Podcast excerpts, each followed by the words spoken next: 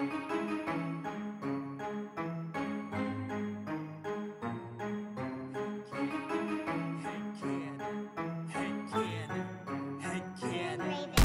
you wanna play a game? Do you like scary movies? Do you wanna eat some brains? Is your chainsaw arm groovy? How bloodthirsty could a talking plant be? Eat your liver with some fava beans and a nice Chianti. Come play with us forever, cause down here we all float. I never drink wine, so you're gonna need a bigger boat. Or a throat to choke, whether you're in the prim or dairy. Got red rum where you bled from, put your dead son in a cemetery. It's him or Carrie. Be very afraid, you'll be our number one fan and get carried away. All work and no play, you know it always means you're in trouble, son. I came to chew gum and kick ass, and I'm all out of bubble gum.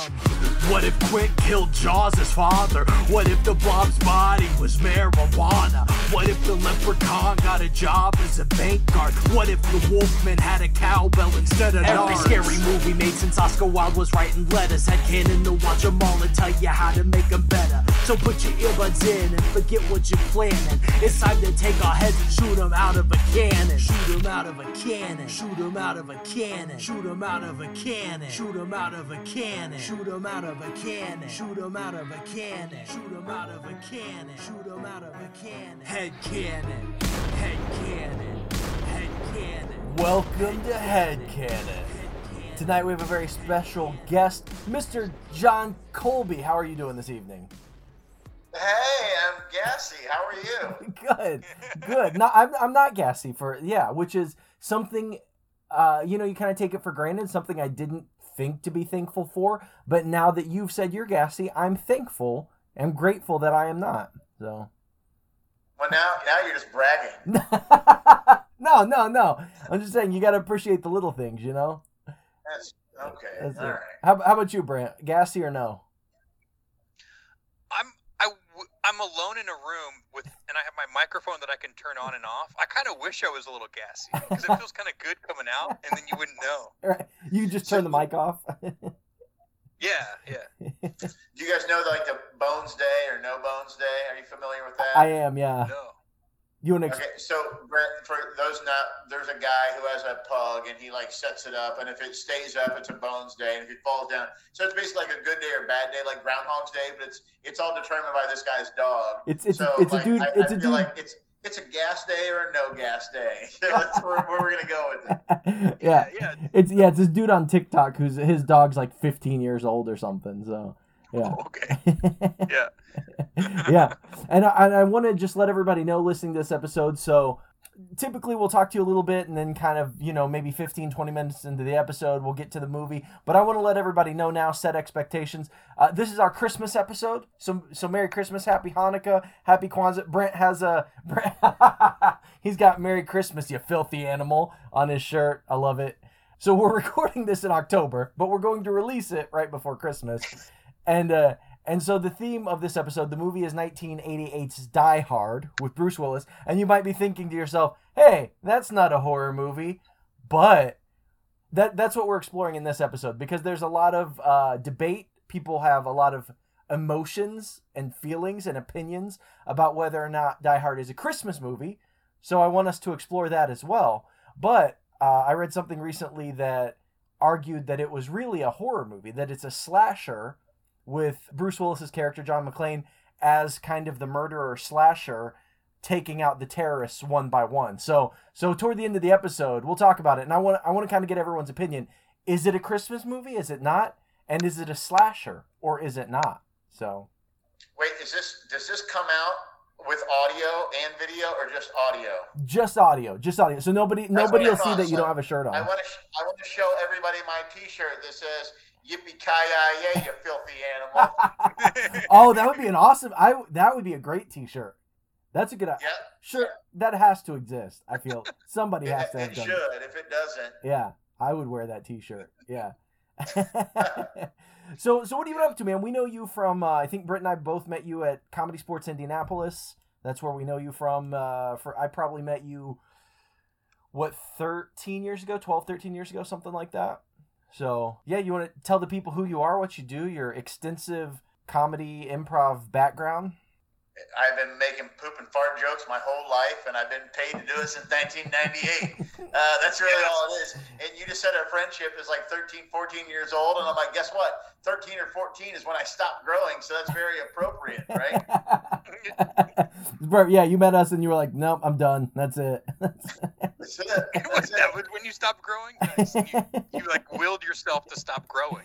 I, I did. I'm, I'm five foot eight. I mean, the only thing that kept growing was my beard, and then everything went gray. That, that all happened. But other than that, yeah. nice. No, I hear you, man. The struggle's re- real. Like I, I know it's an audio podcast, but like I've got some gray. You got, I've got some Gray. gray, some gray in the beard. Oh, Well, you know, I've always had. I had a patch beard. of gray in my hair. It was just one patch and It like appeared when I was in middle school. I don't know why.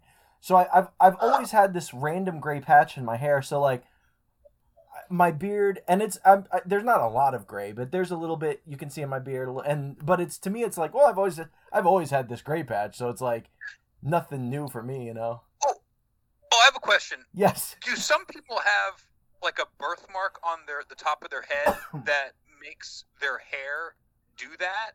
Like where I- it's just like I've heard that that's I've I've heard that that's a thing. Um, but but nobody. But mine just kind of appeared when I was in middle school, so I don't know. I don't. I don't think it's a birthmark, but I don't know. Yeah, Have, have you shaved your head since that first happened?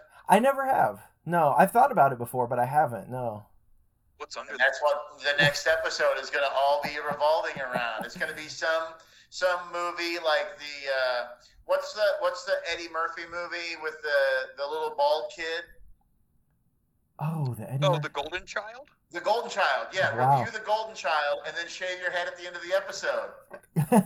that's perfect. That's beautiful. Yeah. I'll just be shaving my head as we're recording. You'll just be like, boom. It's like a Yeah, that's mouse. going to go over real well with audio only. People would Yeah. love it. yeah, you know, I've got I've got a couple uh, fairly large moles on the back of my head, right? So any anytime I, I get my hair cut, I have to tell the person like cutting my hair, like, hey, just so you know, I've got a mole here, I've got a mole here, because I've had people like clip it before, and it's I've it's bled this the larger one on my left side, but I especially I always had to tell this guy. It was like we lived on the west side of Indianapolis. It was like the first when we first moved to Indianapolis, we had a an apartment very close to the Speedway, right in in in, in Speedway, Indiana. Um, but there was a guy at the Walmart. Just randomly one time, one day, I got my hair cut at the barber shop in the Walmart. But the but the dude cut my hair so well. Like Shauna loved the way it looked. She was like, "Oh my god, that's the best haircut you've ever had."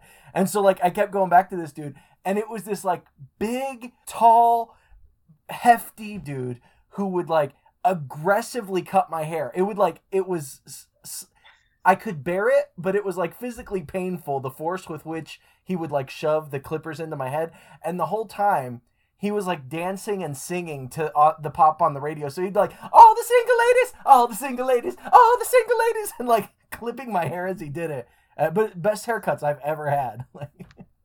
Oh, can I share my best hair- haircut person? yes, please. It was, And this person was he cut. He cut my hair twice and then disappeared. This was in Bloomington, Indiana, right in the mid 2000s. okay. Wait, are we? Wait, we're still. We're, we're not even at the mid 2000s. It was early 2000s, and it was just this hole in the wall place near the Copper Cup um, Cafe, right on right on campus. Yeah. And um, and so I walked in. I just you know first I was like first barber or, or stylist person to cut my hair, and they're like, oh yeah, um, he's in the back. And so I walked to the back of the salon, and and this and and there's these like Buddhist like uh, posters on the wall, and there's like a little incense burning. He's like, "Hello, how are you today?" I was like, "Oh, good." He's like, Who, "What what is your name?" I, um, I'm Brent. It's nice to meet you. Good. I forget his name. It was it- I don't know. So I sat down, and I've never had a haircut like this ever in my life. Normally, the stylist or person will like walk around you and cut your hair. Right? They'll walk physically around you, kind of. This man, he slowly turned the chair as he just like snip, snip, snip, snip, snip, snip, and and he was doing. He was like, um, he was like doing these like these these these this humming, right? Like, like it was like, chant. chanting. And then it was for a long time. He was very quiet. He never said anything until finally he goes, "So you said your name is Brent?" I was like, "Yeah." He was like, "Okay." Brent means brain. Brent can burn. Brent can bend. And like he just started telling me about my life and spinning me slowly on this chair. And I think it had something to do with like, because I looked it up and like eventually, like I did find something where like uh, etymology, etymologically, you know, that's I guess the word like it means to uh, brain, and then like I guess to burn would mean that I'm like I, I can I can also like I'm I'm just a physical body, and then to bend means like I'm kind of like Bruce Lee as as though as though I'm I'm, I'm water, you know, Right. Bend to the will of things, and it was so cool. And I went back to him one more time, and he was just as cool uh, with the conversation, and then like he was just gone. Like I went in and like his cubicle area was just like a blank slate. He, you know, he just like stuff. he he he became pure energy is what happened. He like he, Yeah. he- and, and and then now I've got this like spot in my hair that just doesn't have color. I think he entered there. So, so my thinking with the whole Buddhist mentality and the way he was very formal and the way he spun you, it was Mr. Miyagi and he was trimming you like a bonsai tree where they like turn and cut. That's what it was. It was very philosophical because he was like your sensei, man. yeah, Yeah, I'll never forget that guy. It was so amazing. Yeah, and he was like he was like adjusting your perspective as he was spinning you around, right? Yeah, yeah, it was a weird style. Also, and I just Googled it. You said in the mid 2000s is, is when he disappeared. Pat Morita, who played Mr. Miyagi, died November 24th, 2005. Whoa, 2000s. shit! Holy Yeah. shit! A Detroit treasure. we just figured we just figured it all out. oh shit, that's awesome. Yeah, that is awesome. Oh man, that I, I- that reminds me. I've have I don't know. I did this once. Have you guys ever had your eyebrows threaded? No, No, I've, I've not. Every Sounds time I go now, I had a lady once go, "Do you want your eyebrows trimmed? Because mine are getting like random long ones." She's like, "Sure." So now every time I go, and I'm like, "We trim the eyebrows, and it's free and it's quick." And they take the comb and they just go, "Vent, vent, vent, vent." It's great. Yeah. But trimming does it hurt? Uh, yes. Eyebrow threading. Yeah. I, so I don't know if you guys. So they take a string, right, Yes. and they like wrap it up in the middle, and then they move their fingers, and the string just like moves across your eyebrow and like pulls out any hair. Uh, I did this once. Shauna requested that I get my eyebrows threaded. Bef- it was right before our wedding, right? So I I I went, and again, I don't know if it was in a Walmart.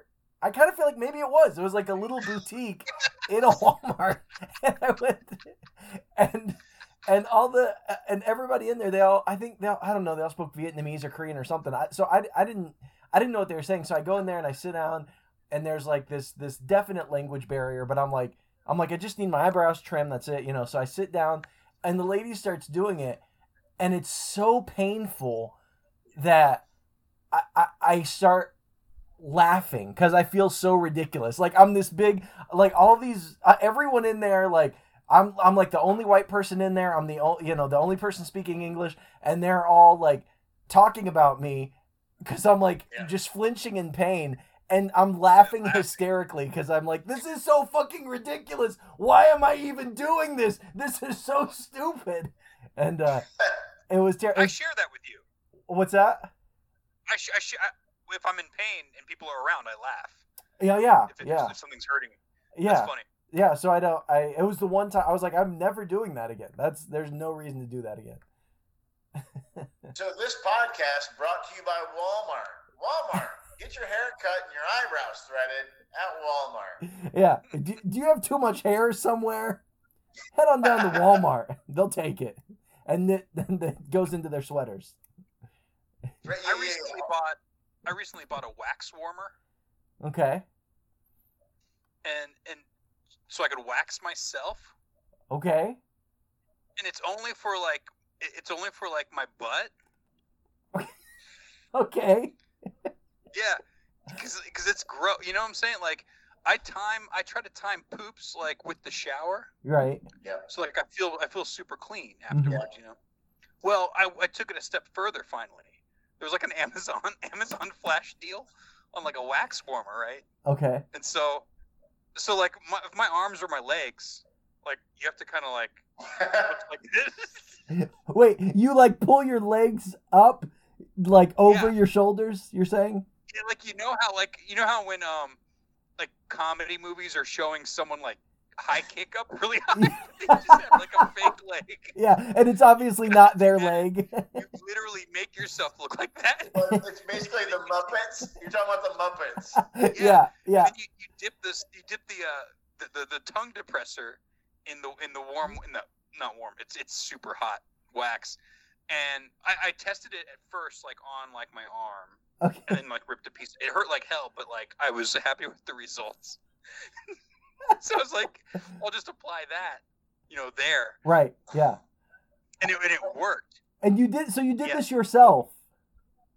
yeah no my wife wouldn't do this Okay. So, like, so are you getting right up to your butthole? Yeah. Yeah. Wow. I was worried I was gonna drip some in it Yes. Yeah. Yeah. But Yeah. I didn't. You gotta. You take the other hand, and you you you you cover it. Plug it. Yeah. No, just cover.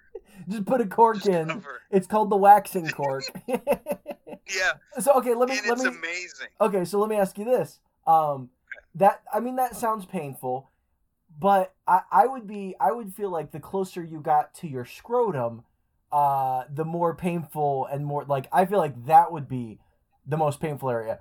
Do you have any experience with that? Have you ever gotten too close to, to that that skin? Oh no, that's razor only. That's Okay. cold. Um, John Colby, follow up question.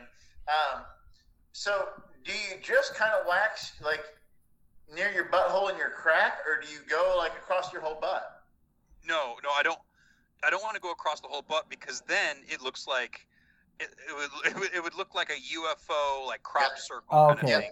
That's, I'm- that's this what I was isn't concerned really- about. It's not even aesthetics. It's hy- hygiene, and then also it feels cool.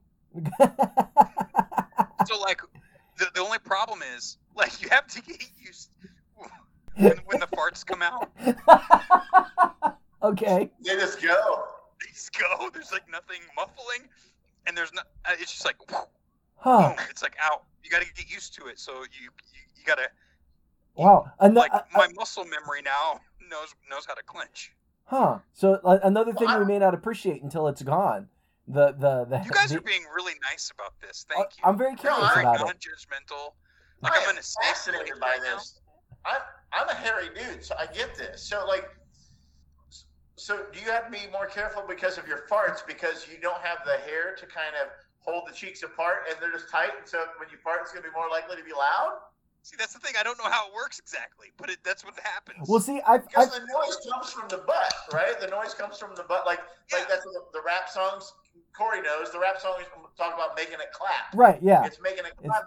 yeah. Well, and. I I think it's I, I'm kind of imagining it as like the hair is maybe like a silencer, right, on a pistol. You know, it's it's kind of a buffer there, and uh, or almost like if there's not the hair there, it's it's kind of like a a luge, like a bobsled race, right? just you just slide slide right through, yeah, huh? yeah, interesting.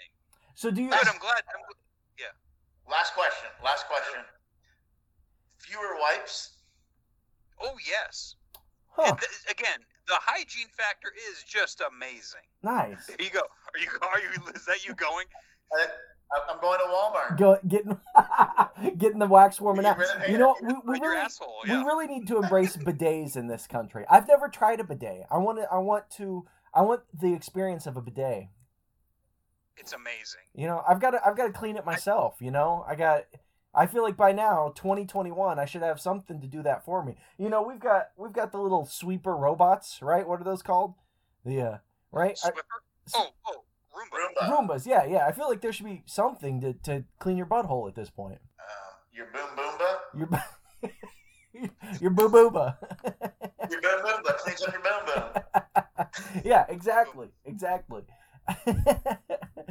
nice. Well, John, Jaco, Boom, boom, boom. I want you in my room. Is that what that's about? oh man, you know, you mentioned something earlier um, about being a, you know, getting paid to be a comedian or whatever since since 1990, whatever. I have to say, as a dad of three kids. My oldest is 15. She just turned 15, which seems impossible. Um, but it is nice to have that background and that experience because like you'll make a dad joke or say something dumb or something silly and they'll be like, "Oh, that wasn't funny. Oh, lame." And you're like, "Oh yeah, out of the three of us, uh, who has gone through the program at the Second City Chicago, right? Who who has been paid to do comedy on stage? That me, Yeah. not not you, me. Yep. And I have now, like, my full time job is like I teach people to do improv to be better at their careers, but it all comes back to comedy. Like, it all comes back to just being so. If when my because my daughters are both like you know three and one, so they can't you know get there yet. But when they do, I'm just gonna be like, my bad jokes put a roof over the, your head, you know. So I, I, mean, I can go there with it. I'm like, literally, we would be poor Right. if I did if I wasn't at least kind of funny. So eh. you shut up. shut, shut up, child. you like that bed you sleep from in? Fishers to downtown Indianapolis. you like hot food in your stomach? Jokes paid for that. That's joke food. Or someday you want you want hot wax near your butthole because we won't be able to afford it. It's like you go. We have the hot wax fountain. Right? Golden Corral. 24 hours a Fondue, day. fondue 24 hours palace. a. You can get hot wax out of the fountain. yeah, you just walk by, dip your butthole in. Real, no problem. you know who? I, if anyone listened to our Doug Jones episode with with celebrity actor Doug Jones b- back in October, I feel like he would be talking about being flexible and getting your legs over your head. I feel like he would he would do very well at, at waxing his butthole. Uh, yeah, I'm, I'm sure he could do that as like a like a stream on Patreon, and a lot of people would pay to watch that. In fact, the shape of water is just Doug Jones waxed.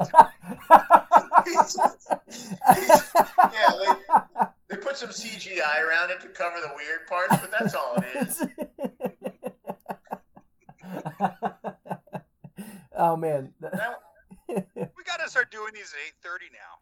Yeah, yeah, It's the magic hour. Is that better for you? I think so. That's and good. I want to be clear, whether it's Brent or it's Doug Jones, I don't want that angle on my Patreon. I want it kind of from behind. I just want to see the process. I don't want to see the butthole. You know what I'm saying? Right. Yeah. I know what you're saying. Yeah. And from my perspective, that's what I don't see it. Yeah, yeah. Yeah. I mean, you know it's there. Yeah. I Or, I or you check could, afterward.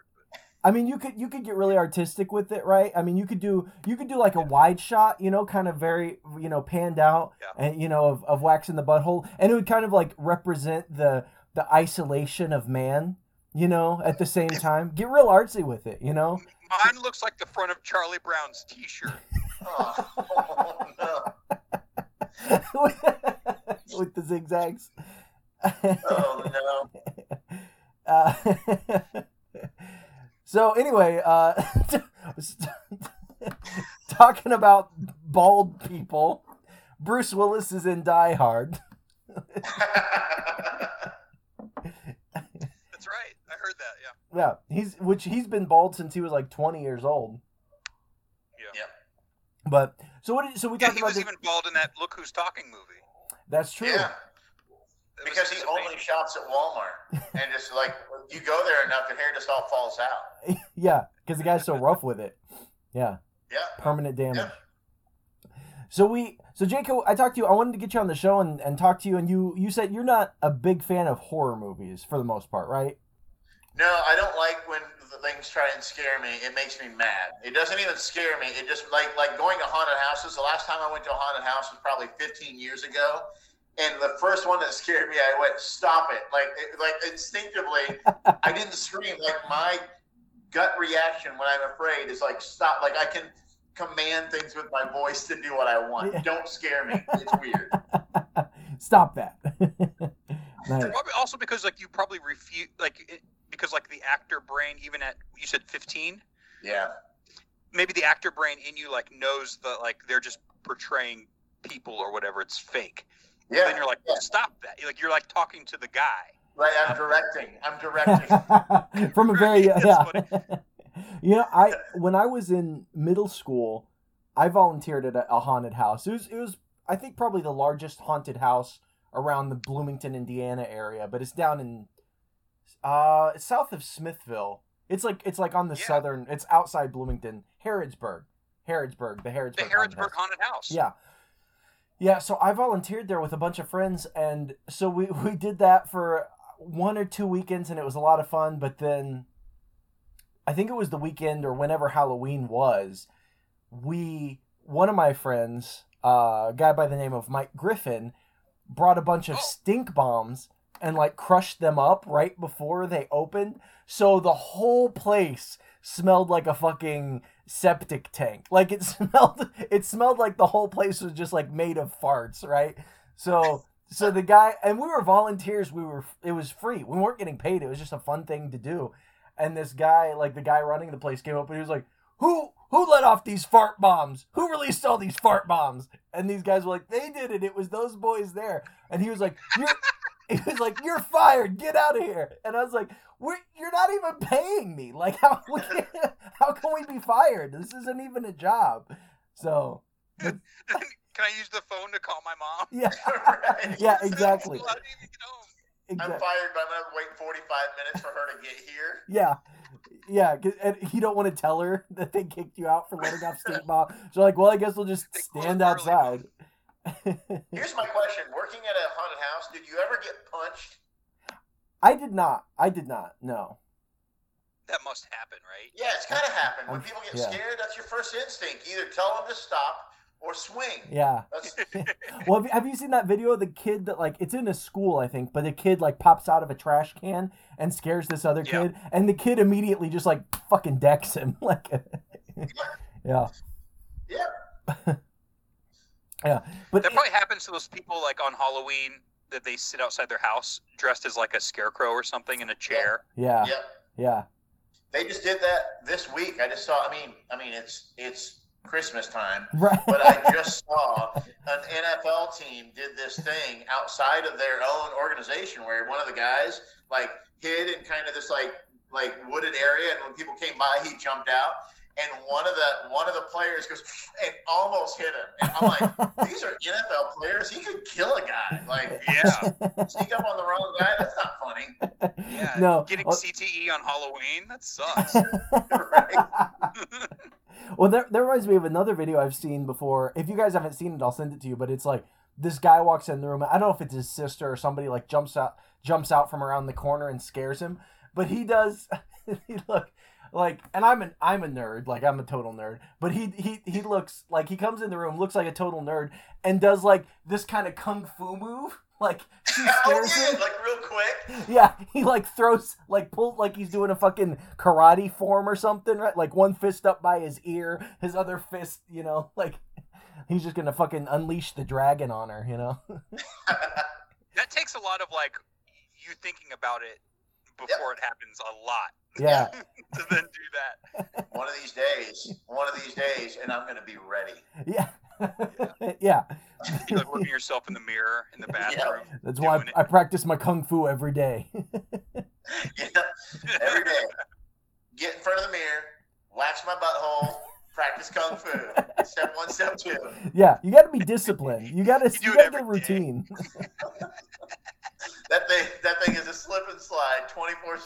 365. Well, the thing is, as you're doing your kung fu forms, you don't want that friction back there, right? You want ease of Nope, movement. You you know, so. Stealth. You want like a spark to fly out real quick. yeah, it'll just yeah. You don't want it to catch like you know Tinder, right? You don't you don't you don't need that. it's the it's the rug in the bathroom. it's like it's like, and then you get a hair dryer or something. It's like fucking Bear Grylls blowing on a little cherry to like. try and get the fire going. It's like, all right, there we go. All right, there she is. You're ever in a survival situation, you just you just put like a little like balled up dried grass and Just right in the butt. and then you walk, and then you walk, And and, then then you- friction. You know, after a long day, Brent, when you before you Right. before you trimmed it, you just go walk for a long time in a hot day. At the Right, end of the day, everything down there is chafed, right? right, right. yeah, Yeah, that's that's what it was like with hair there. that's That's yeah. what I mean. Yeah, that's why Yeah, I I'm so know, right. interested this Right. no hair thing. He's like, if you're ever if you're ever lost in the forest and you don't have any flint or steel, you just put a little put some dry grass in your butthole, right? You walk about five miles, there you've got a fire before you know it. When- Yeah, when you smell smoke, just just squat it out. Pop- Squat it out. Pop a You squat. can stick a little piece of venison right right in the belt buckle, and it's That's- it's that's dinner. The time you get camp. you'll smell it. You'll know when it's done. You know, the- Oh yeah. yeah, you know what? As as ridiculous as this sounds, I've seen an episode where Bear, Bear Grylls like it's dirty water that you can't drink, but if you need to hydrate, he puts a tube up his ass because he was like, you can't drink this water; it'll make you sick, but you can absorb it through your rectum. So, like, as ridiculous as this sounds, I've actually seen Bear Grylls put a tube up his ass to drink water. So, But I don't know. Did, like he, did he do that? You think, or did they like? Did he stay at a Holiday Inn Express like later Well, that evening? he did he did both. They blurred it out, but it looked like he was sticking a tube in his ass. And th- that's the funny thing about Bear Grylls is like he does this ridiculous shit and then goes to his room at a Holiday Inn Express. like it's, you know, it's like you didn't even have to do that. Why? Why? Why did you do that? Okay. yeah. So we started. Is this is the show started yet? Yeah. I yeah. didn't think so. I didn't think so. Oh yeah. Oh yeah. This is all this is all going in. This is all going in. Which is it's kind of a weird thing to record a Christmas episode two days before Halloween. but uh Right. Why but, uh, not? what do you what, so so anyway, so Die Hard. Yeah, let's jump in. So so so John, uh you you weren't a big fan of uh horror movies. I kind of had this idea in my head that I wanted to do Die Hard as a Christmas episode um, because some people have opinions that it's a Christmas movie. Uh, read an opinion that it is maybe a slasher movie, and you were gracious enough to, to, to agree to cover this movie with us. So, what did you think? What was your opinion on this movie? On if it's a Christmas movie. No, just about the movie in general. So, first of all, I kept at the beginning. I kept thinking John McCain, and then I thought how much different the movie would be if it was in God rest his soul. But if it was John McCain having to do all this, Right, like, hey, and, but he was. I mean, he's a, he was a prisoner of war. He's fought. right, So, like the idea of him, like, hey, terrorists are taking over. Freaking Hans Gruber, like, Right. go go save go save the world. right. And you're not wrong, man. So many movies were inspired by Die Hard. You know, for instance, like one of my favorite trilogies for action movies is like the Olympus. Um, like Olympus has fallen, where Oh, it's right. like the White House gets suddenly like under siege by terrorists, but then like it's like one lone like Secret Service agent guy like taking people out. Right. Or the movie Under oh. Siege with Steven Seagal is another another example of that kind of thing. Yeah. Yeah, Well, Home Air- Alone. Yeah. Air Yeah. Force One. Air Force One. Yeah. Exactly. And actually, Brent, since you brought up Home Alone, I did. I was doing a little bit of research right before we recorded. Uh, did you? where you're going. You know where I'm going. You go ahead. You go ahead then, because I thought this was interesting. Oh, oh no, no, it's okay. Um, there, there, well, th- um, this is not my head canon because I didn't think of this at all. But two things: um, Home Alone was directly influenced by Die Hard hmm for sure, and then other folks have said that Home Alone is the prequel to Die Hard. Okay. And that's John McClane as a kid, or Yeah, yeah, yeah. So instead of McClane, it's McAllister. right? It's also during Christmas time, right? He's he's systematically trap making traps and creating like little like uh uh pain pain centers around like a location, you Right. know, to to, And- to thwart an enemy. And he like So, taunts the on. bad guys. Which is So you tell, can I do my head canon now, or do I have to wait? no, do it now. Do it now. Because as soon as you said like what, and I know it's it's L.A. instead of New York, but like, what's the one thing you would have added? I would have added a Donald Trump cameo, just like in Home Alone 2. right. but then he could also be like killed by the terrorists. right. It's a win-win. right. And what, what's the building called? The the, the Na- Kamiyachi um, Nakatomi. Nakatomi. Nakatomi Tower. Yeah.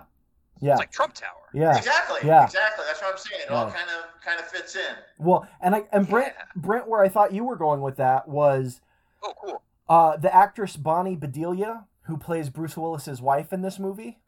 right? Yeah. Like the main woman. Is she in Home Alone? She is her brother is Kit Culkin, who is the father of Macaulay Culkin. She's Macaulay Culkin's aunt. Oh, that's so cool. Yeah. Which I, Yeah. I I found that out like right before the podcast. I was like, what? Yeah. This is Kevin McAllister, the father. The Yeah. right, yeah. The My favorite scene in Home Alone. it's so good. yeah, but so we've got this. So uh, we've got this movie. I like that. Right off the bat, I was thinking as they set up this movie, you've got the scene where he's in the airplane and the guy's telling him to ball his feet. Right when he gets off the plane to get rid of I jet lag. immediately did that after I after I heard that. Yeah, when you got like, did did it work? Or were Yeah, it feels cool. yeah, yeah. But I like like so you've got that quick scene of like him on the plane. The guy tells him to ball his feet. That douchebag Ellis like hits on Mrs. Uh, McClane, hits on Holly right in the beginning. Uh, Ugh, yeah. and then we meet Argyle, the limo driver, who's like my favorite character in the whole movie. Me too. Yeah. But it's like, but within five minutes, it's like, here's this character, here's his thing. Here's this character, here's his thing. Here's this character, here's his thing. And it's like, it's just like, I don't know, it so perfectly like sets you up and sets up these things that are going to pay off later in the movie, like Bruce Willis being barefoot, right? So, So hold on. Are you saying basically that Die Hard is set up at least um, like a Harold? yeah, actually, yes, actually, yeah. Like you have the first three scenes, and then you, you and then it goes all crazy, but then it all comes together in the end. Yeah, I didn't, I didn't think of that, Yeah, but yeah, that's that's exactly what it does. Yeah, yeah. Did Yeah. you have you read that Seinfeld is supposedly every episode is written like a Harold? Oh no, I haven't heard that. Yes, yes, that uh, very much so. Yeah, everything in uh, all the characters and storylines kind of come together at the end. Even Curb Your Enthusiasm is a bit like that as well. Oh yeah, Yeah. yeah, yeah, I love that. Huh. that's awesome. Yeah, that's Yeah. interesting. But yeah, so I loved uh the start of this movie. I thought the setup with the guards, it kind of reminded me of the Dark Knight, how all of the the thieves are like going into the bank and they're all doing their their own thing, like the opening of the Dark Knight where all the robbers were going to the different points in the bank. But then this is I, I think this gives me an opportunity. One something I've said for a very long time is anybody who's seen Die Hard 3 with a vengeance, the villain in that movie, Jeremy Irons, that's the one with Samuel L. Jackson, is kind of like Bruce Willis's oh, love- partner. Yeah, that's the only other one I've seen. That's that's that's the at least the second best one. Yeah, I'd say Die Hard's probably the best, but the third one is great. But the best screen I've long said that the best screen adaptation that we've had of the Riddler, the Batman villain, the Riddler, is the villain in Die Hard with a Vengeance. Who he's not the Riddler at all. Has nothing to do. But he the whole movie, he leaves clues for the cops and the whole movie is like Bruce Willis Yeah. trying to figure out these clues and solve these riddles. Um and so like Yeah. what they do with the villain in Die Hard with a Vengeance is what I want to see in a Batman movie with the Riddler, but they've ju- they they've never done it. So I don't. Maybe this new one with Robert Pattinson, I don't know. The villain is the Riddler, so maybe they'll do it here. I don't know. Oh, I thought it was a, you meant a new Die Hard movie. Right. No. Pattinson. That makes sense. Yeah. Of course. He has, He's he has Batman. way too much hair to be John McClane. yeah. That's right. Yeah, Yeah. he's got too much gray hair. Yeah. So Yeah. I haven't seen Die Hard with a Vengeance. So at the end, after all the clues, he finds out that it's Scar from The Lion King. Yes. Yeah. Yeah. yeah, and, and, it, and it follows the same like sort of like double cross trope that like the first one does, where like it's they, they in in that in, in with a vengeance, it's like sending them on like a wild goose chase Mhm. where they have to like solve math problems and shit. Yeah. like they have like a bucket and they have to pour like water into a bucket into another bucket to like make it even or so whatever. Die Hard with an escape room is what it really is. yeah, basically. Yeah, and at, at one point they have to solve a riddle. He like calls them, and he was like, "As I was traveling to St. Ives, I met a man with seven wives. Each wife had seven cats. Each cat had seven bags. Knives, wives, and cats. How many were traveling to St. Ives?" And they're like, "Oh God, we got to figure out this fucking riddle." And Samuel L. Are you Jackson's fucking like, reading that just now? "No, I love, I, I fucking love that That's movie. amazing. I love the that riddles was in that for movie. word. That's what that was the riddle. I love it. But no, Samuel L. Jackson's like, no, it's just one. You're going to St. Ives. You met them coming away from St. Ives. That's the answer, is one. You know. Yeah, and Samuel L. Jackson is not his normal self. Like, there's no like motherfucking snakes on the plane. Like, he's he's like more docile, docile, and and he's like the more the voice of reason. Yeah. Well, I guess he's, he's a lot. A lot of the times he's the voice of reason, but like in this, one, he's like a nerdy kind of guy. I think he's a cab know? driver. I- He's like a cab driver that just gets roped into it. Like he, he just gets like Yeah. accidentally pulled into the whole thing. But then there's Yeah, that part where like the the the villain of the movie now we're talking about a movie that's not even the movie we're covering which isn't even a horror movie in the first place but fuck it we're we're way off the rails here um but the but the riddler character uh has bruce willis he has to wear like a poster board or like a uh you know like you'll see people advertising with a board on the front and a board Sandwich board. yeah yeah sandwich board Weird. and yeah. so, but it says, I hate, and the, the N word, I hate N words, and he has to go like wear that around in Harlem, uh, is one of the things the Riddler has him do. it's not the Riddler, but it's the villain of this movie. yeah, it's it's pretty weird. Yeah, it messed up. Did they did they get that from Kentucky Fried Movie? Oh, oh God, I don't even know. It's been so long since I've seen that movie. I don't know. They might so have. there's a there's a whole bit in there where it's just like this goofy looking white dude, and he's supposed to be like a like one of those what do you call those daredevils like Evel Knievel or whatever, and he's like you know done all these different stunts. And then he like puts on the helmet and he's in Harlem and he just yells the N word and then all these people start chasing after him and that's like the stunt and it, but it's an old school Kentucky Fried movie like why would you do that that's the whole bit behind it so apparently they're just the Riddler I mean Scar from The Lion King is just stealing a bit from a sketch comedy movie from the late 70s right? Yeah, must be. I feel like that's something you'd see on Jackass. Like the guys on Jackass would have done that, like in you know 2002. yeah but oh uh, man. But so I like so they they break into this building, they take over, take everybody hostage. You know, John McClane is going rogue. He's the only one that's not captured by the uh, the terrorists. And so there are a couple things that happen pretty early on that I think argue that it may be a slasher movie. Like it feels like something you'd see in a slasher movie. One thing is when he pulls the alarm, the fire alarm, and the cops start to come, but then they turn away. Um, they're like the fire alarm was on floor 37 or whatever so the guy goes up there and he's like looking around and then you hear like a power saw start whirring it's like and he like turns and i was like that's totally something you'd see in a horror movie is like a guy going in like going into a building Yeah. and then he's like going toward these weird sounds going off everywhere um and then definitely Yeah. when he when he kills the guy and he writes on his sweatshirt now I have a machine gun. Ho ho ho and like sends him back down the elevator. I'm like that's he's like Scary. taunting his prey now. That's like total slasher movie shit, you know? Ooh, No. can, can I get out of slasher movie shit for just a second? Please. Because because you talked about the beginning of the movie. Mhm. I really like the John McClane character, and, and here's why. In most action movies, like the, the let's say like a terrorist movie or whatever, like the terrorists like establish a beachhead, and then the, star, the action person, has to like kind of like make his or her way up the rank of like henchmen or terrorists or whatever to eventually get there.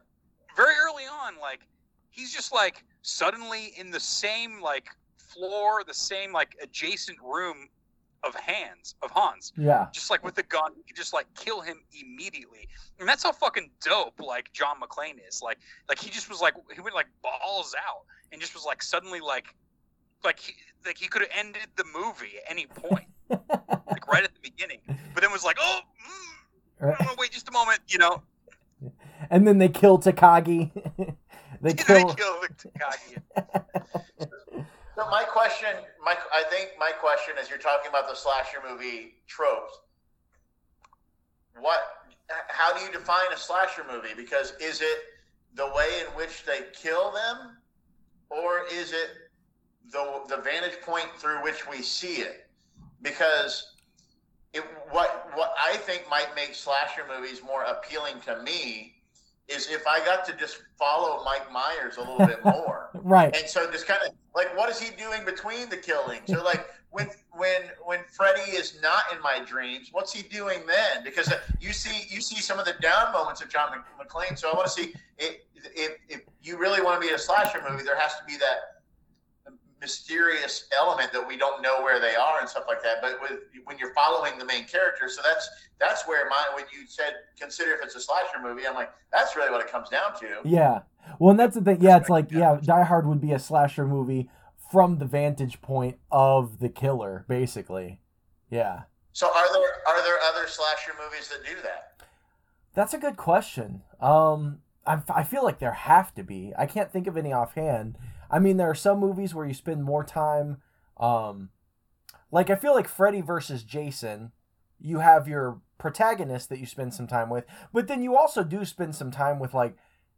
I feel like you spent some time with Freddy Krueger trying to like set stuff up to attack Jason. I feel like in that movie you spent a little more time with the the murderers.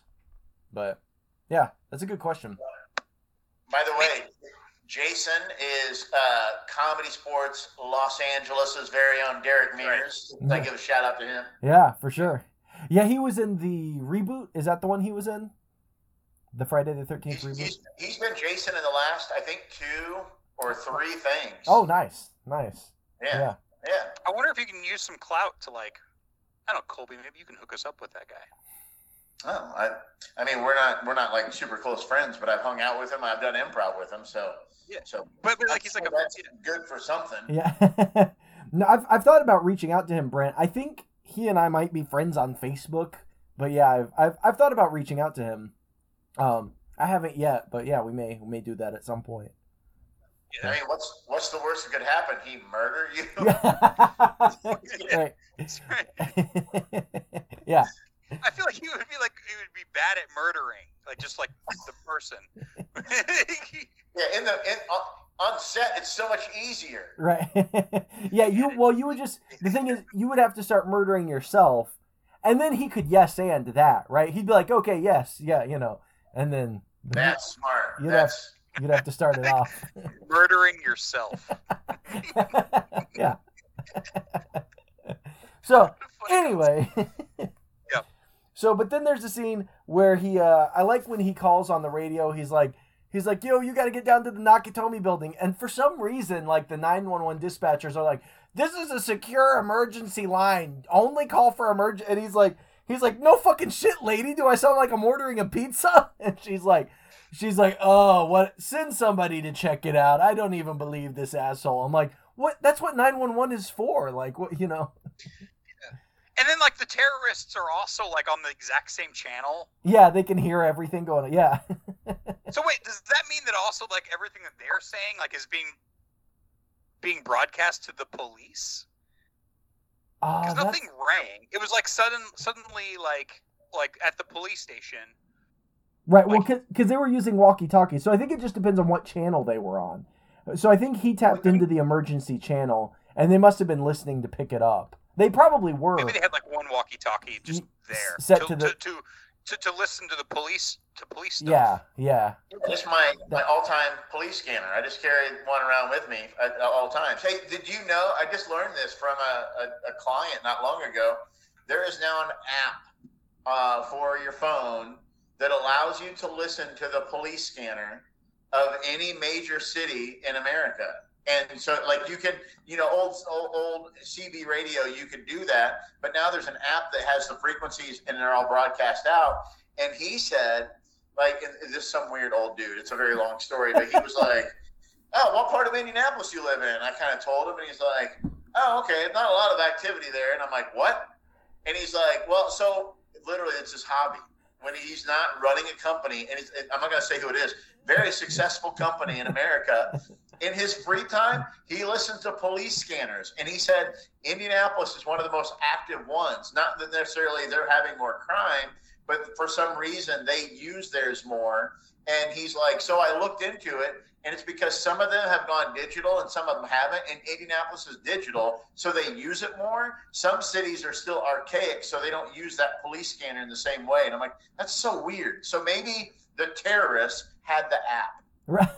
Yeah. yeah. That's That could be. How's Rick Rangelovicki doing? oh, yeah, that's a good guess. That's a good guess that it's him. Yeah, but it's, not not him, not him. Wink, wink. But no, you know what? My my my grandma and granny would. They had like actual scanners that they would Oh, have in oh. multiple rooms in the house, and they just like always had it going. They were just like always listening to police scanners. I remember my brother and I were hanging out in my, my dad's garage, and he had a police scanner. and We were listening to it like we had like a putting green in the, this garage. We were like putting, and then like up over it was this is in Bedford, Indiana, very small town. And suddenly, like on the police scanner, like uh, they were like, "Yeah, we busted." You know, they busted like some. Uh, uh, they did a. Uh, they found a drug deal, and they busted the drug dealers in Bedford, Indiana, like on 10th Street. You know, whatever that is. And and and Gavin, my brother, was like, "Dude, that's like two blocks away. Let's go check it out." And I was like, "No, we're not. We can't do that." I was like scared. I was like scared to go. I was like, "No," because then they're gonna look down the street and be like, "And there's more of them," and they're gonna run after us. Said, "No, no, So did you go or did you not? no." He did. I, I said, "I said, I'm a wuss." You you let your little brother go by himself? Can we? He wasn't like nine. Are we just are we just gonna gloss over the fact that Corey's grandparents were clearly doing something illegal? if they had scanners in every room in the house and they were checking Like out, Hans like, Gruber. we just gotta make sure they're not on to us. oh, you know, Brent, Brent, you know my grandma and granny. You know they were they were selling bathtub gin out of their. You know what? They did call their house the the Tamakaki uh, trailer. See, see. it was a riddle all along. oh man. But so then, you know, thinking some some more of the things uh pointing to the fact that it may be a slasher movie. The fact that he throws the dead body out the window, he throws the terrorist out the window to get the cops' attention. You know, I was like, that's that's kind of like slasher. That's something a killer would do, terrorize you with a dead body. And that's a twofer as well. Like he, i- i- in that same vein, he was trying to kill Carl Winslow, Yeah, yeah. right? Well, I think I think yeah, Bruce Willis wasn't trying to kill him, but yeah, get his attention. I was thinking about the slasher aspect of it. Yeah, yeah, yeah. Could have been. Yeah, yeah. I think yeah, people have been killed with dead bodies in slasher movies.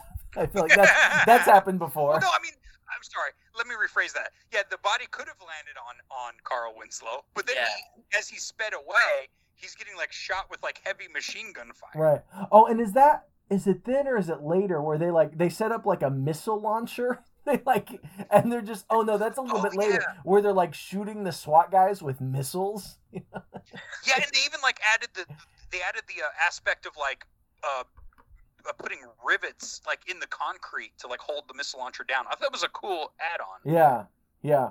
When I, I watched this with my daughters, they hadn't seen it before and they wanted to see it. Um, and like when they brought that in and they set it up, my daughters like, "What are they doing? What is all that stuff?" And I was like, "Oh, just wait." And then they like started shooting rockets down, and and my daughters were like, "What? like what is going on?"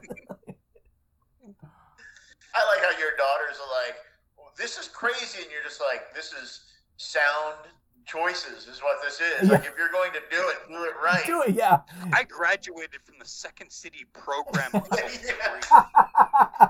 We learned that in level three B. Okay. yeah. You could shoot a rocket down from the 15th story. yeah. But but we're not a terrorist. You know what we learned is you never shoot down. You always shoot up. You know. That's what. Yeah, That's That's right. what we shoot learned. Up. But I also like I like the cowboy stuff where the you know, and we got to talk about Alan Rickman's character as Hans Gruber. Like he's just the best. You Yeah. know, Alan Rickman from Galaxy Quest and you know Snape from Harry Potter. Obviously, like one. Of This was his first film, I think. Oh, was it? Oh, wow. Yeah, I think I think he was a he was a uh, established stage actor, Mm-hmm. big time. Yeah. Hence the uh, enunciation of all the words, kind of thing. you know? Right. Yeah.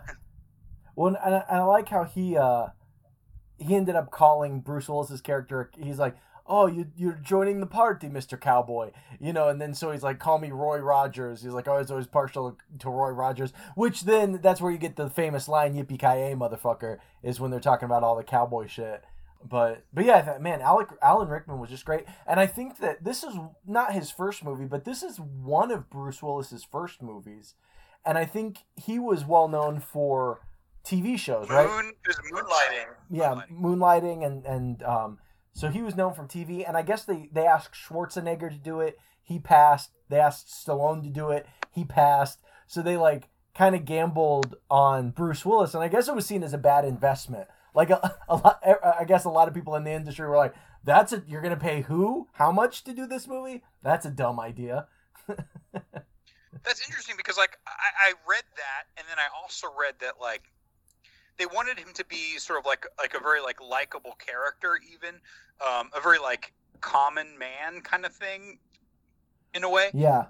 And so like getting a comedic actor to do this role where, where it's like, yeah, he could he could he could like he could just like go into the first room and get shot in the face and people be like, yeah, that makes sense, right? You know. so my my question is when did the characters Hans and Franz first start on SNL? Because if they had gotten Schwarzenegger, if this was around the same time, everybody would have made the connection and it would have been a bit. But if if Schwarzenegger had been John McClane, Hans and Franz wouldn't have been named that. They wouldn't have been able to use Hans because it would have been too much associated with Hans Gruber. Hans Gruber. So that's true. That's true. Well, I think the character's name in the book was like Anton Gruber or something. But no, that's a good question. Oh, oh, um, yeah, this is a good. Um, oh, the, uh, what else I liked on IMDb was the translations of the movie in other countries. Mm-hmm. Like, the, I'm sorry, the title of the movie okay. in other countries. Like in, the, in other countries, it was like "Die Like a Man." and then like the sequels were like "Die Like a Man Harder." look them up. Right. I wish I had Die, a list. I should have wrote them down. Die like it a sounds man. like they were with... naming these like the same people that wrote all the Fast and the Furious like yeah. sequel titles. Yeah. Just more faster and more furiouser. Yeah, it's like Die Hard, Die Hard Two, Tokyo Drift, Die Seven, Hard Eight. You know. oh man, but uh, you know, I think uh, well, a couple things. Like, a, I like how he is kind of an everyman in this movie, but I like how in almost every single role he's ever in, Bruce Willis is just kind of like a grizzly asshole to everybody. Like in the, yeah. he's just like never nice to anybody in any movie, and I think that's hilarious.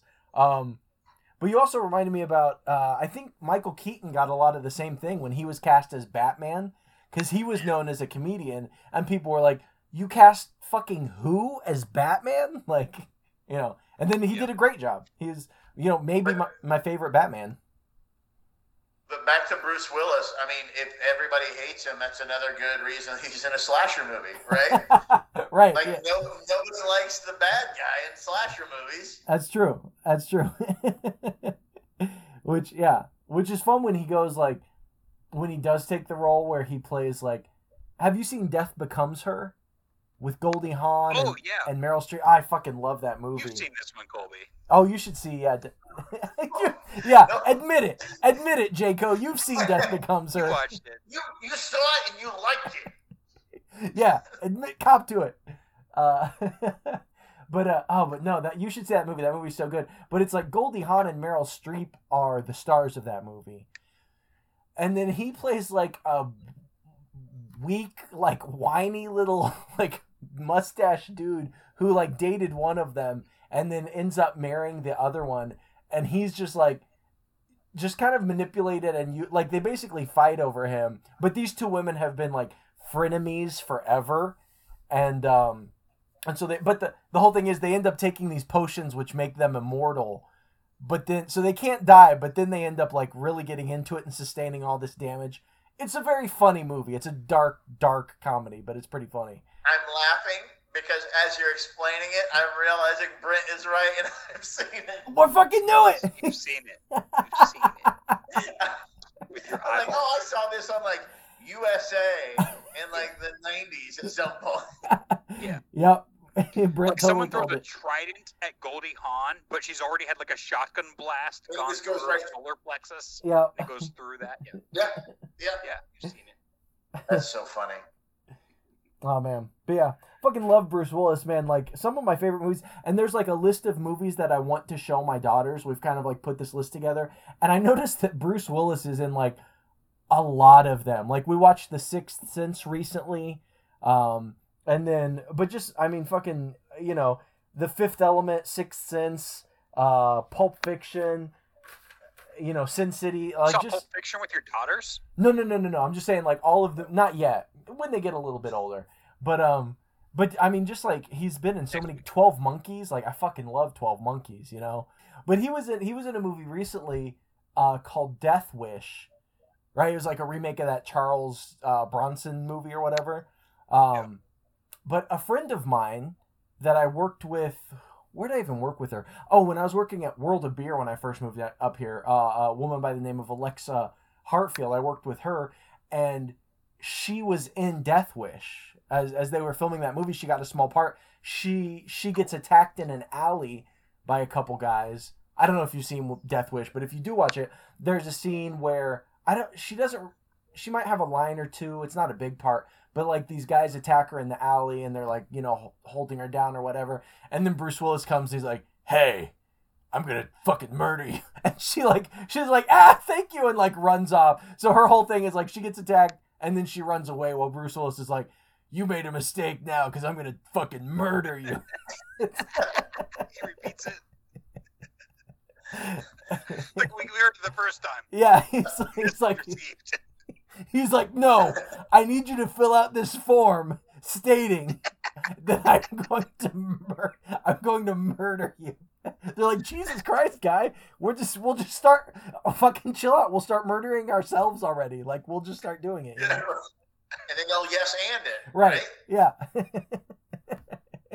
we'll They're murdering themselves again.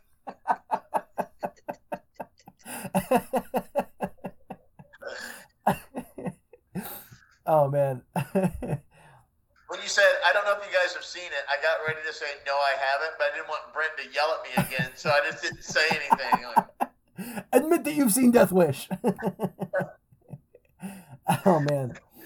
Oh I don't shit. think I've seen that one. No. Whew, so all right, so then so then the cops show up, the FBI shows up, uh, Hans Gruber. They start, I, and I, one thing I love about this movie is how the terrorists they act like they're there for some big cause, right? Like they're terrorists and and and they want to free their brothers and sisters, their fellow revolutionaries around the world. But then they're really just there to rob the place. Like it's all a cover for them to just rob It's it. double cross. Yeah, they're like they have no political uh purpose at all. Like it's just to rob the place. I, I love the scene where, and this is pretty unique to this movie. I feel like where Bruce Willis comes across Alan Rickman's character, and then Alan Rickman pretends to be. Uh, you know, so he like comes across Alan Rickman, he holds him at gunpoint, and Alan Rickman is like, "Oh, please, you're a terrorist! Please don't kill me! Please don't kill me! Oh my God, I'll do anything!" And then so like he like he's like, no, it's fine. I'm a cop. You can trust me. So they like hang out for a little while until he realizes that like, wait a minute, you're fucking Hans Gruber. And I read Corey. I read that like that was one of those things where like in movies when they when they figure out like oh you can juggle let's put that in the show or whatever. okay. Like they, they realized oh Alan Rickman you can do an American accent and then that's how that scene was created. oh, and it actually that scene was improvised. really Yeah, it was like yeah, it was totally improvised. nice. Well, it's, it's so good, yeah, because he's so like menacing the whole time. He's like. Mr. McClane, you know, Mr. Mr. You know what? it- To whatever the guy's name is, he's like, "You will give us the codes," and then all of a sudden he's like, "Oh please, oh please don't kill me! Oh my god!" ah." But like John McClane is like so like onto him. He's onto him, right? He like hands him like the unloaded gun. uh huh. Be like, so can you shoot? Yeah. Well, and he he checks his name against like the, all the names on the Oh, board, that's right. right? He's like Yeah. he's like, "What's what's your name?" And the guy's like, "Oh, my name's uh Clay." Well, you know, whatever, Daryl Clay. And he like John like uh Bruce Willis scans the board and he's like, "Okay, yeah, all right, Clay's on there, all right." like, so my question is, does Hans Gruber having that, you know, either the the ability to do the accent or just the fact that he thought of that, does that make him more likable to you, Corey? I mean, uh, the he's not a likable character. Uh, like uh, if he were a real person, I would not like him because he's a murdering, you know, fuckopath. But like as a, as a creation of Alan Rickman, yeah, he's great. I mean, he's brilliant. He's cunning. He like thinks of everything in advance. Uh, yeah, absolutely. Yeah. Okay, so follow up question: You have now decided that both Hans Gruber and John McClane aren't likable people. So which one do you like more? That's a good question. That's a good question. Yeah, I mean, I think Alan Rickman is probably the more interesting character. Yeah. See? That's what I'm saying. So, so that slasher movie aspect that, that I'm, I'm still hung up on the fact that we get to follow John McClane too much. I would say that it would be more of a slasher movie, and I might go as far as to say it would be a better movie if we just followed Hans Gruber the whole time and found Yeah. out more about what's going on with him. Yeah, I agree. No. Flashbacks of his childhood. Yeah, and now it's a slasher movie. Yeah. because John McClane is is the is the Freddy, is the Jason, Yeah. is the Mike Myers. Yeah, and and you don't have it. You don't empathize with his character because you don't spend any time with him, and so the terrorists are just like showing up dead randomly, and you're like, holy shit! Like, what is going on? What's killing these guys? We just trying to get money. We didn't know all this was going to go bad. We just heard there was money on the police scanner two blocks away, and so we came down here to find out what was going right. on. We got we got a hot tip from Grandma and Granny. You know. They didn't want anyone to get hurt. They yeah. just wanted the code, He and then suddenly fucking Bruce Willis is killing them all, right? Like that's a great idea. Like if, if it just followed just very specific laser beamed on them, and then like every now and then like you get the shock of like of, of fucking Bruce Willis coming out and killing Yeah. people. I mean, because like come on, look at the terrorists. Like they look like they, they look like very nice people. They have like they look like Hanson. It's like the band Hanson with guns. Right. It's just they, they went to uh, like uh, a Waffle House in Pittsburgh at like two in the morning, and so it's like, hey, y'all want to be in a movie? And then that's who they got, right? Yeah. Yeah, yeah. You it. know what's funny is that the one guy, oh, who's the guy with like the very nice blonde hair whose brother dies? I I, forget. is it Carl? It might be Carl. Carl might be the brother of this guy. But, Oh, okay. Yeah. but, but anyway, the brother looks like Jeffrey Dahmer. But I'm talking about like his brother that lives and gets like strangled Right. Yeah. And, by the chain. and the whole movie, yeah, he just I wants thought, I, I, when I saw him, I had this immediate thought of Ghostbusters 2. And I was like, oh, is that Vigo? Vigo. Is that Vigo from the painting? But no, it's not. But you know what? Vigo from the painting is in that movie. What? which is so weird. He's yeah, in. He's in Die Hard. yes. Who is he? He's whoever Vigo is. I don't know. I didn't look it up. Vigo is only Vigo. Like he's right. You're like the buzzing of flies to him. Right. right. He's like, he's like, hey, this is John McClane. Who's this fuckhead? And he's like, in a cave of pain, on a, on a mountain of skulls, I sat on a throne of blood. He's like, Jesus fucking Christ. Never, like, Death I'm, is but a door. Time is but a window. Yeah. I'll be back. yeah. He's like, uh, yeah, John McClane's like, I'm out. I'm, no, nope, Yeah. not, not doing this this. got weird. This got too weird. Yeah. But what if uh, have you both seen Vantage Point, where they show the same movie over and over again from different people's point of view? I have a not long seen time that. ago. Yes, yes, but So- a long time ago. So what if what if they did that with this movie? Like it was Die Hard, but you watch it from different people's point of view, so you get to see it from both Hans and from John McClane, but then you also get to see it from people who died very early on in the movie. It's just like a real quick and like, oh, okay, and then it goes to the next person. But then, wait, but like- then you, like, after they get like shot. a, like a title screen, it's like die easy. Yeah, yeah exactly. but it's like, yeah, it, yeah, it's levels. It starts with like die easy, and then it goes die like intermediate, and then dies fairly difficultly, and then die hard at the Die. end. It's a, it's like an eight-hour movie. right, and then and it's then really it's, hard for Bruce Willis to die. It- Is really what this yeah. comes down to. and then after and then the last level is die like a man, right? Right. Oh, oh, hold on. Another idea. How about you have it like a Zoom screen, like a gallery view, and they all happen simultaneously. But when that person dies, their screen closes, and everybody else's gets a little bit bigger. oh, I like that. I feel Oh, like that's my head cannon. Yeah. oh. Yeah. I like. Well, you know, I also like the idea of like instead of the screen just going black, uh, like some of the die easier levels, it's like you follow them to a point in the movie until they get shot, and then it's just like an hour and a half of like you're looking through little slitted eyes, and they're just like, oh, oh, just like Like a camera camera facing straight up and just wiggling a little bit, yeah, just like moaning for for 90 minutes. gurgling, different noises. yeah, and then finally, like the paramedics come in and they're like, "Clear," you know.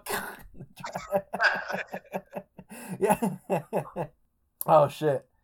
All right, so we go. Yeah, we get through the movie. He he hangs Carl or whoever from the from the thing. Yeah. The roof explodes.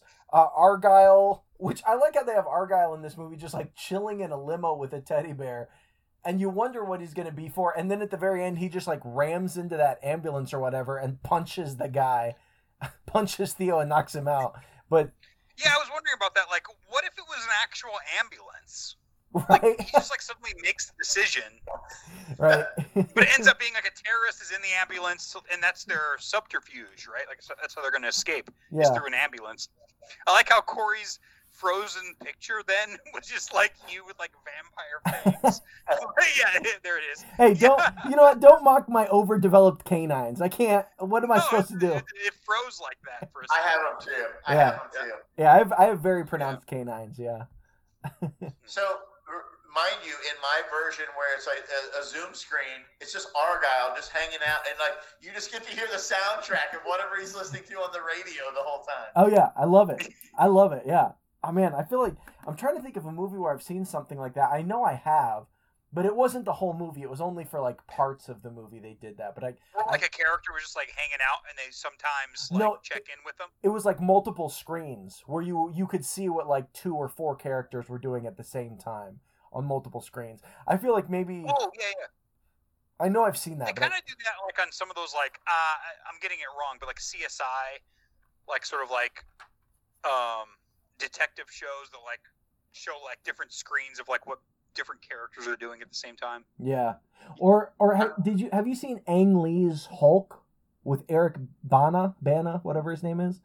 I it, it's Yeah. kind of cool how he like he'll flip Oh yeah. it, it like looks like a comic book because it'll move from like there's one screen and then you move into this other shot and then you move into this o- and it almost looks Yeah. like you're scanning the pages of a comic book you know Yeah.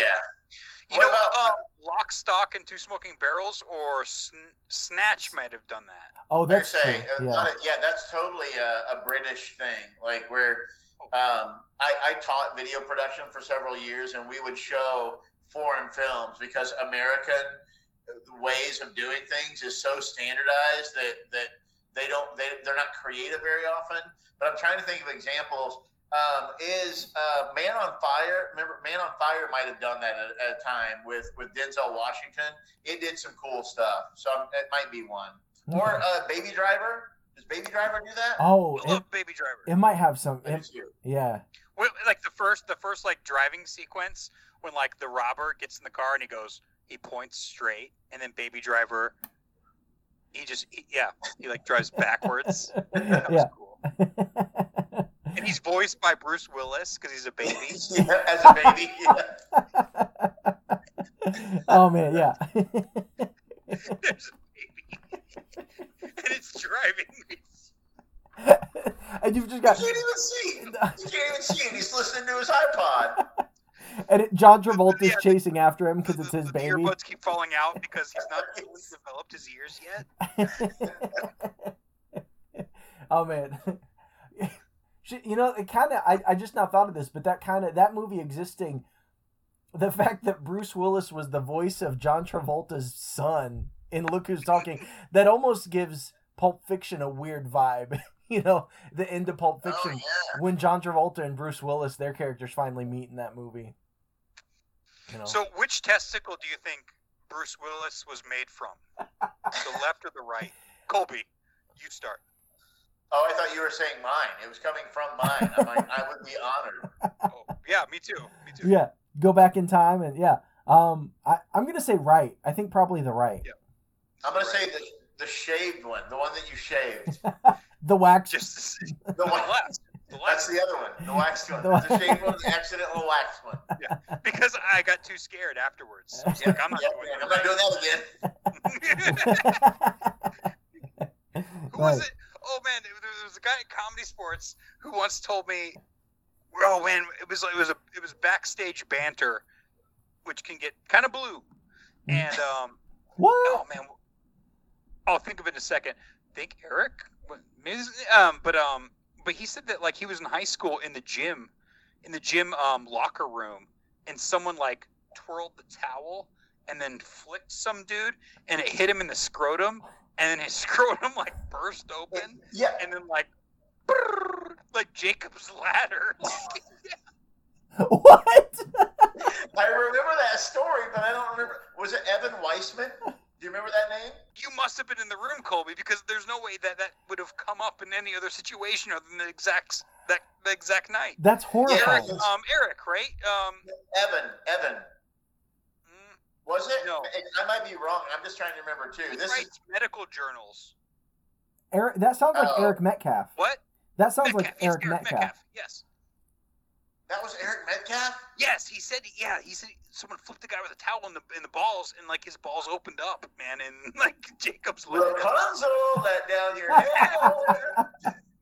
Oh Oh my my, god! that's you know I always think of uh, I'll edit these names out, but uh, I always think of when I because I need to get I'm going I'm going to get a vasectomy soon. That's something that needs to happen.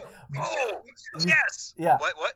Colby, you are too. yeah, I'm getting one. I'm gonna get one next, like in the beginning of next year. Nice. I'll I'll probably shoot for something like that too. And but I know I know Brent already has his because he sent me pictures. but uh, but I remember Tisson saying that he's like one of a few like a small percentage of people. He was like, yeah, I got mine done, and then like over the next couple days, it it swelled up to the size of a beach ball. And I and I always remember that story, and I'm like, oh god, no, that sounds terrible. Like please, There's no way that happened. I don't. Ooh, He said he got an infection. I don't know. Okay, maybe. He doesn't seem like one to lie.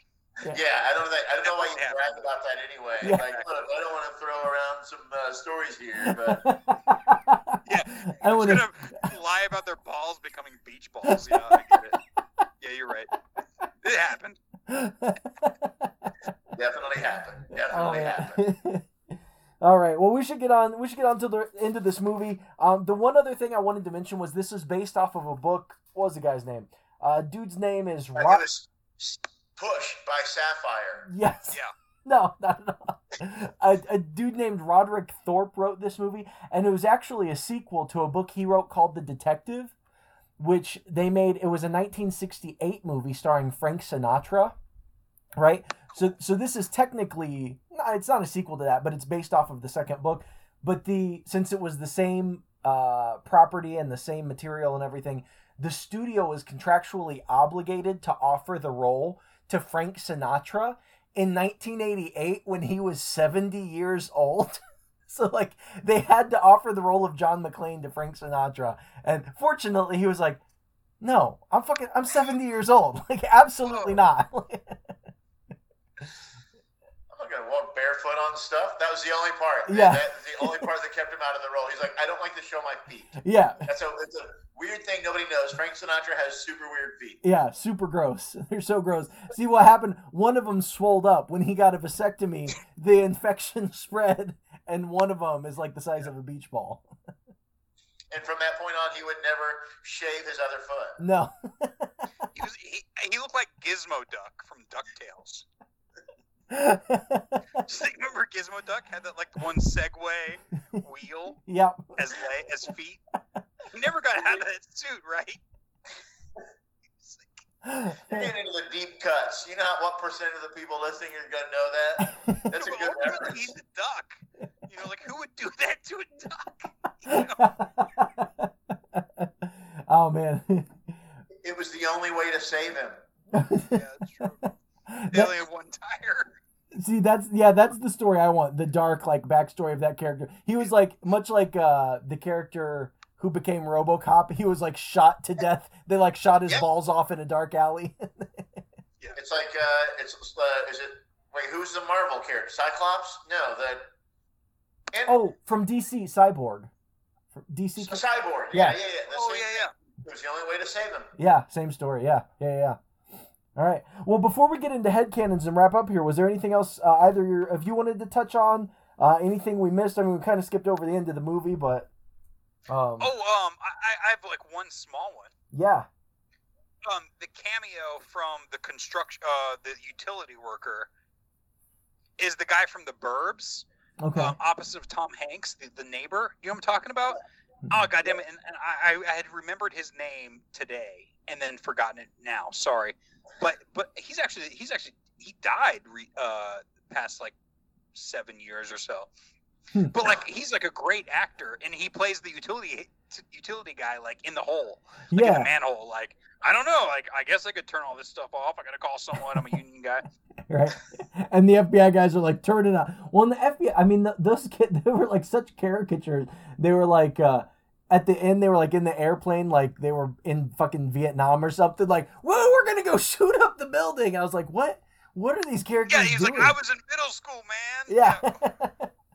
I was like, what a weird choice for the FBI characters. On and I liked how they made a choice with and like every single terrorist had a defined personality and had their own like because it would be very easy and i feel like a lot of movies like you have a main bad guy and then you just have like a bunch of henchmen right but i feel like in this movie like every all 10 of the henchmen had like a pretty distinct personality and like all like you could tell there was a backstory there. I mean you know the cop you had like both fbi agents had their own little personality quirks. The deputy chief of police or whatever like he was his own character. And, and i really i really like how they Oh yeah, the, the guy from Breakfast Club. yeah oh, The oh yeah yeah yeah yeah Breakfast Club is in this movie. yeah. So I, I just love how they took the time to like really characterize every single character in this movie. You know when they they didn't ha- didn't have to take the time to do that it'd be very easy not to do that you know I guess my question is, how long? What's the runtime of this movie?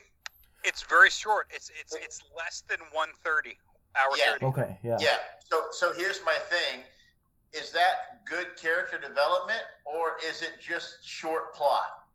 Like when you're allowed to do that, because now like most movies you see are two hours long, and like I mean, if you watch like a Marvel movie, they're like, we want to squeeze everything in in two and a half hours or whatever. So if you get that much into character development, sometimes you're you're the plot. And again, it's the '80s. In the '80s, a plot is like something that you could write on a cocktail napkin. Is all you need, Right. and then you build it around characters. And honestly, in some ways, I miss that. Like uh, Home Alone, you know, like all about the pizza driver, like the delivery guy, and you know when Kevin McAllister goes to visit Santa Claus, and like the Santa Claus like digs around, like here's some Tic Tacs, you got to get something, whatever. Like they take the time to develop all these other people. Yeah. It's because the plot is super short, but I I enjoy those kind of things. yeah yeah That's you're yeah, that's that's right. Yeah, it's awesome. Yeah. Well, and it's almost like yeah, or, or it's like you've got a word count on your essay. You've got to like hit so many, and they're like, oh god, uh, we'll fill out this character. We'll fill like they're just like filling space with. They filled out the curl your toes guy. Yeah, yeah, yeah. But that's but you know that's some of my favorite. Like that's one thing that I and I know a lot of other people love about um you know Stephen King because I, I love reading Stephen King. I'm a bit like every single character. Like the main character will go and like the somebody will like, be checking him out at a grocery store checkout line and like just ringing him up and then you get like two or three pages of that character's backstory and like where they grew up what their parents were like it's like totally unnecessary but uh but it's interesting you know It's like in Home Alone, where the, the person is, is like, Where's your dad? He's at work. Where's your mom? She's in the car. Where do you live? I can't tell you. Why not? You're a stranger. like, even the person checking them out, you learn all about that character. right yeah yeah for sure all right well do we want to go ahead and, and uh do you guys want to get into your head cannons i can give mine first or one of you can go it doesn't matter to me Go ahead. Yep. Okay. Uh, well, my head canon is that so Hans Hans Gruber, to cover up the fact that they're doing a robbery, he asked for all of these prisoners to be released around the world, which he did not care about. It was just to cover to cover what they were doing. But he was like, "These members of the the People's Liberation Front in the UK, I demand they be released. These members of you know the People's Revolutionary Group in Thailand, I want them." So he just like picked a bunch of random people to get released from jail. So my head canon is that they went to release these people. They're like, "Oh, we, this guy's gonna blow up this building or whatever. We've got to like meet this this terrorist demand." Uh, and it's right at the end of the Reagan administration. So I, I would imagine that the U.S. government went to these people and they were like, "Okay, we're gonna bargain for your release, but like you owe us. Like you have to kind of work with us and help us fight the Russians in the Middle East, right?" So then, so then they get all of these like terrorists. They're like, "We'll free you, but you have to help us train uh, insurgent groups and fight Russia and like in Afghanistan and everything. So then these insurgent like these these you know terrorists they go and they're training you know everybody in the Middle East and like we're gonna hook you up with this family we're real tight with in in Saudi Arabia. It's the Bin Laden family. So then the, you know they they're like training all these terrorists and then eventually Bin Laden grows up gets older, you know, does 9/11. So anyway, my head canon is that Hans Gruber is inadvertent, inadvertently responsible for 9/11 accidentally.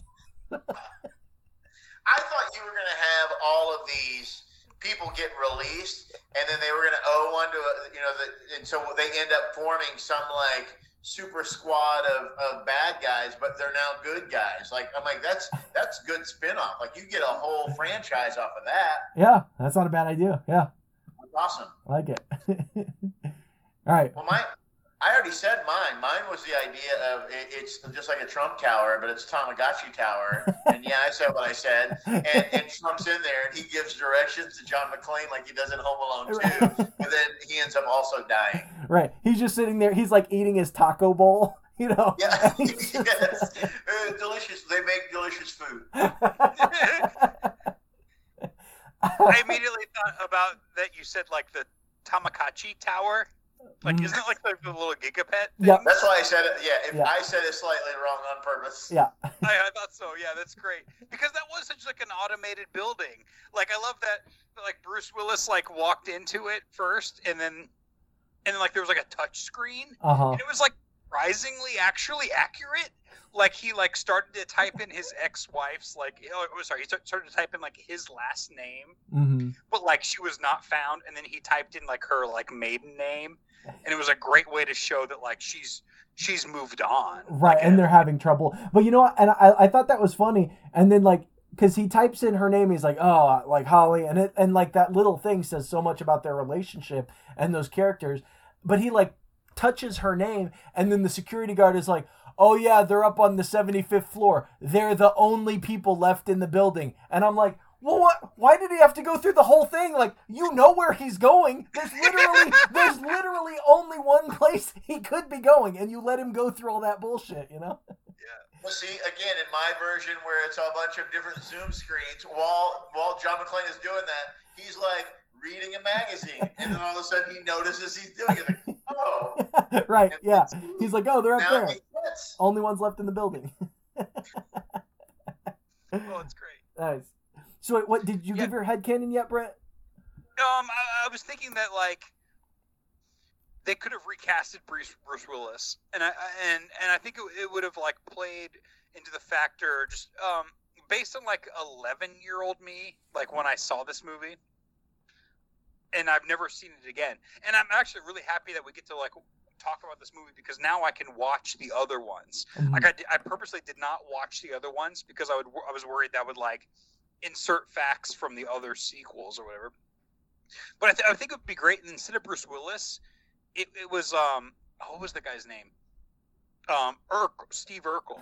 Oh, Jaleel White. Yeah. Yeah, it was Jaleel White, and then like it was him and and and, and um Carl Winslow like working like like together to like you know I, I would just imagine like th- they don't really show Bruce Willis pushing the body out of the window, but it would be really silly to see like Steve Urkel like awkwardly pushing a dead body right. And then the and then. Alan Alan Rickman is like, no, and he like falls and he splats on. He's like splat, and then it cuts to Jaleel White, and he's like, did I do that, motherfucker? yeah, that's right. That's all I got. Nice, nice. All right, well, well, John, is there anything you want to plug or talk about? Direct people to comedy shows you got going on, uh, motivational speaker website you could send people to. No, I don't want people that heard this to know that I own JohnColby.com, right? Because they're like, that guy's weird. Like, There's a lot of weird thoughts in his head.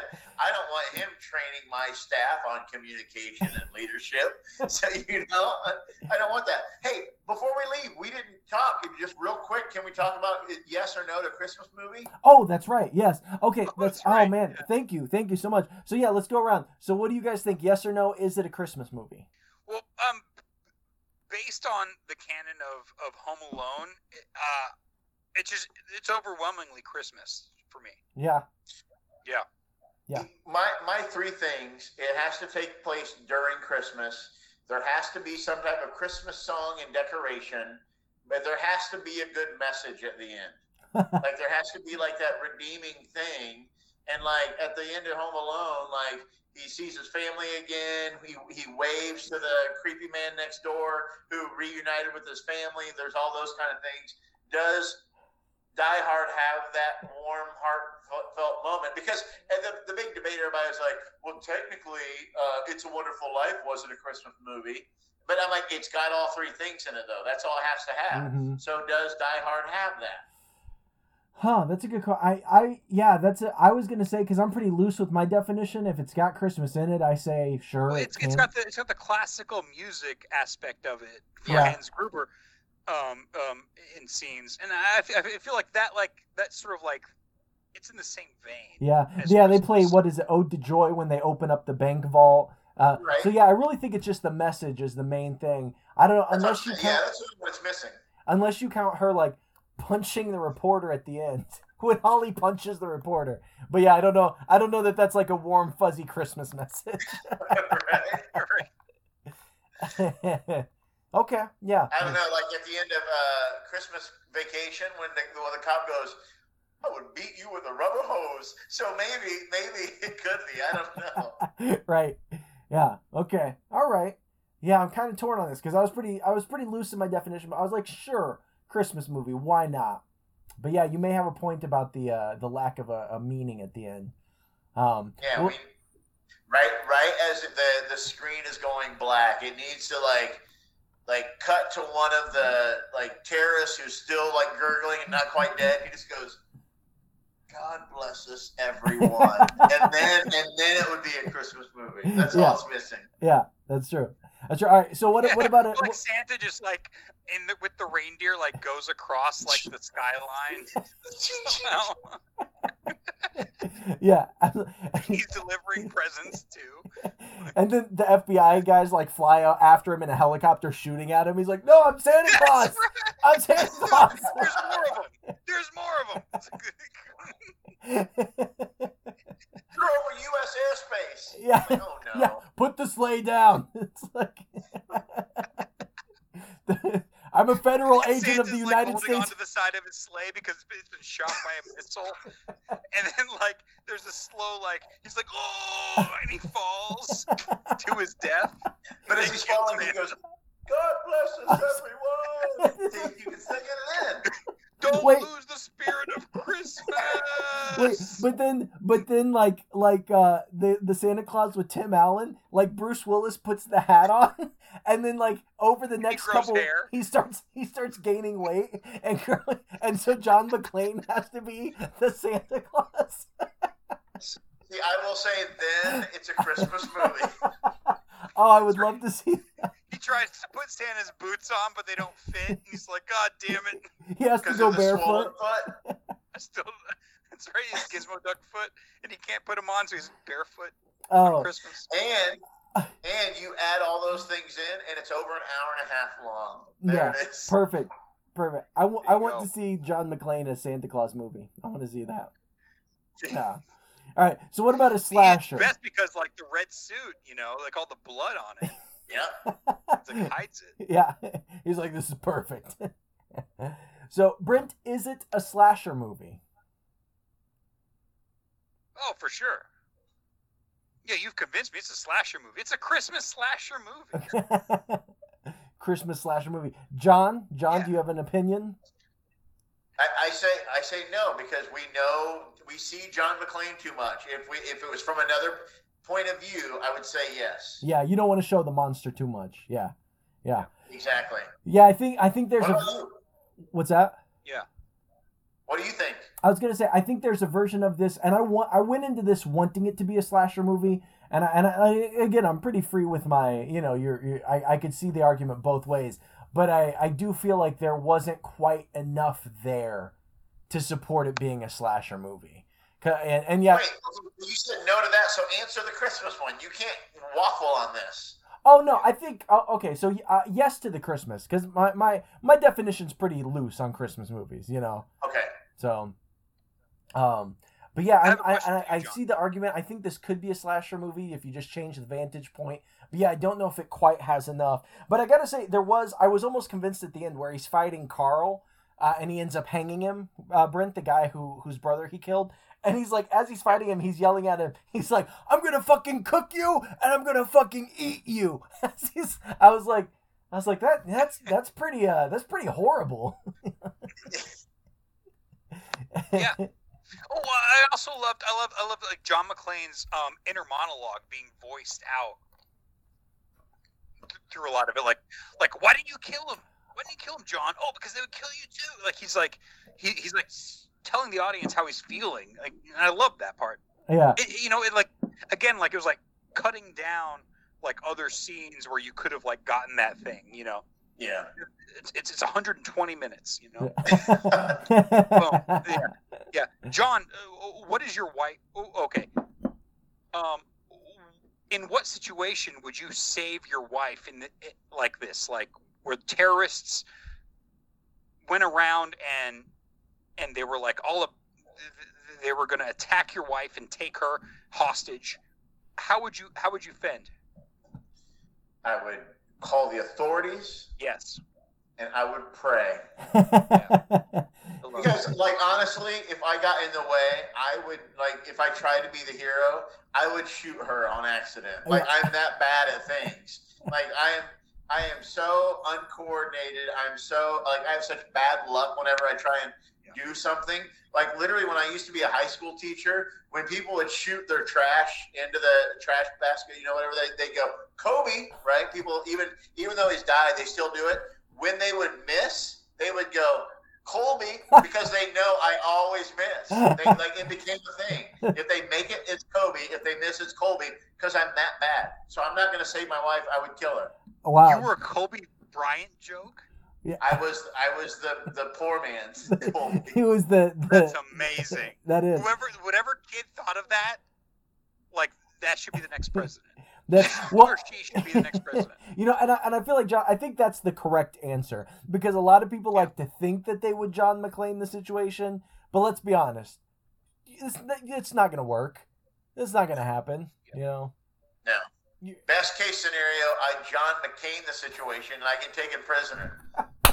yes yeah that's best best case scenario yeah maybe you could trade your life for hers Yes. It's like This Beauty might and the be too Beast. soon. Yeah. This might be too soon, and you can edit it out, Corey, if you need to. But I remember being at ComedySportz backstage with you, Colby, like a long time ago, and like I had I'd like watched a little video and thought it was funny, and and so like I and it was a song, and so I started to sing it, and I and and to to like a group of like seven people, I was like, "Here I am."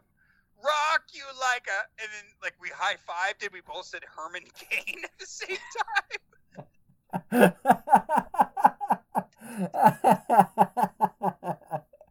I had that group mind going on. Next week, join us for yet another Christmas episode as we cover 2015's Krampus. And as always, you can follow us on social media on Facebook at Danger Explosion Presents Headcanon, on Instagram at Headcanon Pod, on Twitter at Horror Movie Pod, or you can follow along the subreddit r slash horror movie pod. Nice. All right. Well, we gotta we gotta wind up. I know uh, we're this is gonna be. I'm gonna have to edit this down, and uh, I've got to stop being so loud because my kids are about to go to bed. But uh, but uh, but man, I love both you, John. Thanks for for being a guest, and it's good to see you. It's good to talk to you, man. So Yeah. Yeah, same man. This is always fun. It's fun to, to be able to do bits and not have to drive somewhere and be in a show to do it. right. Or, Yeah, or Brent's dirty garage. Yep. Yeah. right. All right, cool. Well, thanks again, uh, everybody. Thank you for listening, and this has been Headcanon.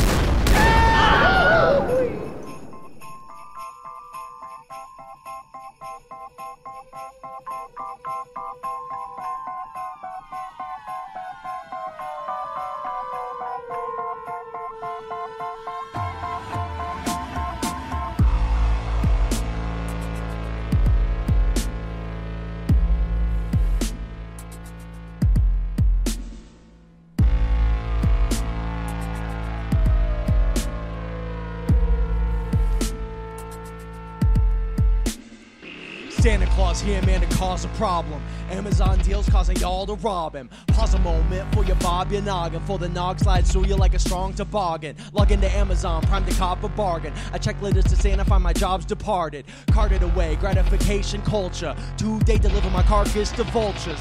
St. Nick is here to paint pictures. Take shipping deals, I ain't with you. Could Amazon be a Masonic Lodge here to call for the beast that was drawn in the scriptures? Well, I won't say they're the New World Order, but you could get your Amazon orders without borders. They're plugged into everything phone surveillance, drones flying around buying trends, you name it. How long till they're brought down by Anonymous? Can't find them on the nice, must be on the Illuminati list. They got me jolly pissed, not just a hypothesis. Covert operations from the depths, just like the Nautilus. I bottle this rage, saying ho ho ho now. I gotta engage, time to throw, throw, throw down. I'm doming these common fools, palming denominables, bombing abominables, coppering these goblins and ghouls. Hey yo, I'm calling out Jeff Bezos. You may wanna pray to the sweet baby Jesus. Save us, Santa Claus has come to grave us. Amazon is asking for a blast to radiate us. You thought that I was just gray and old. Oh, you really thought that you could just take my role. But remember as you lay there cold, ask not for whom no sleigh bells toll.